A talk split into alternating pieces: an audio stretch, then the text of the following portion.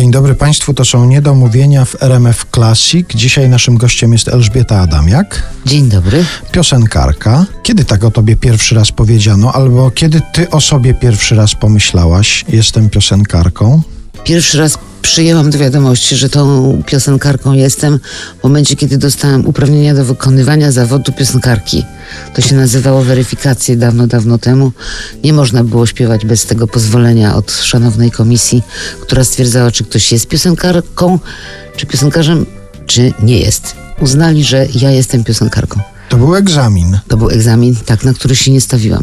Dostałam Zaocznie? Zaocznie dostałam, ponieważ w trakcie przygotowania się do tego egzaminu mieliśmy do przeczytania mnóstwo książek, ci pretendenci do tytułu piosenkarzy, piosenkarek, e, bardzo dużo lektur z dziedziny e, szeroko pojętej kultury i sztuki, włącznie z, e, z teatrologią. I ja ucząc się, mając już małe dzieci pod ręką, ucząc się w wakacje, czytając te książki, stwierdziłam nie. Będę bez uprawnień wykonywała ten zawód. Zadzwoniłam do ministerstwa i powiedziałam, że ja nie przyjeżdżam na ten egzamin.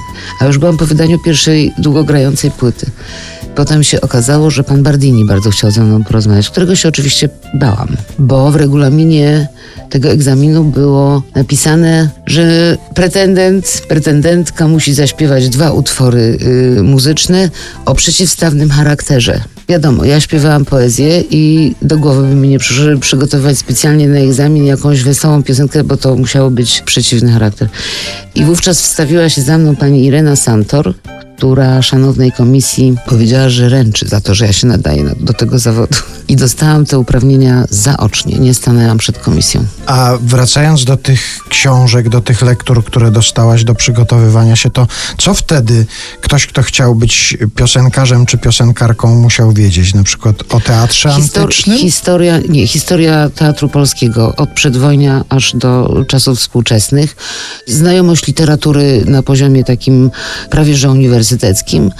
Y, No oczywiście muzyka klasyczna, polska muzyka klasyczna z kompozytorami, datami i, i no normalne takie kulturoznawstwo. O, tak by to można było określić, że ktoś, kto chciał zostać piosenkarzem, piosenkarką, powinien wcześniej skończyć kulturoznawstwo. I dostałaś potem jakąś legitymację, oficjalne poświadczenie? Mam, do tej pory mam. E, Zainteresowałam się w ogóle tą sprawą wówczas, kiedy, teraz powiem na antenie coś, co, ale to już jest przedawnienie, więc mam nadzieję, że prokuratura mnie nie, nie, nie, nie wezwie na przesłuchanie. Otóż ja przez wiele, wiele lat, wiedząc o tym, że tych, tych weryfikacji nie mam, jeździłam po klubach studenckich i podawałam zmyślony numer trzycyfrowy, kategoria A to było, kategoria A to byli piosenkarze, kategoria B muzycy. I ja jeżdżąc po klubach studenckich powiedziałam, tak mam weryfikację, numer taki trzycyfrowy A. Dzięki temu mogłam pobierać wynagrodzenie w, mm, jak prawdziwy artysta z uprawnieniami. Aż do momentu, kiedy y, dwa kluby były rozliczane przez tą samą księgową. I były dwa różne numery? I były dwa różne numery.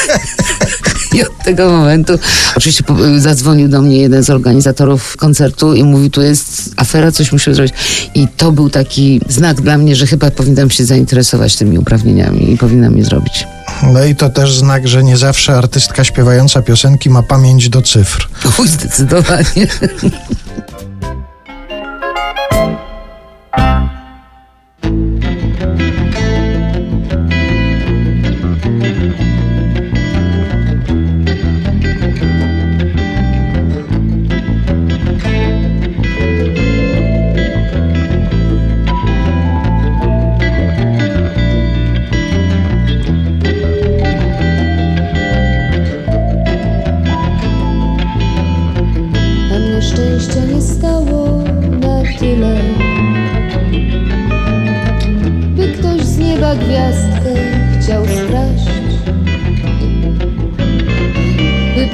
Powiedzieć dzień dobry, można w życie na chwilę, potem wyjść zostawiwszy coś w snach.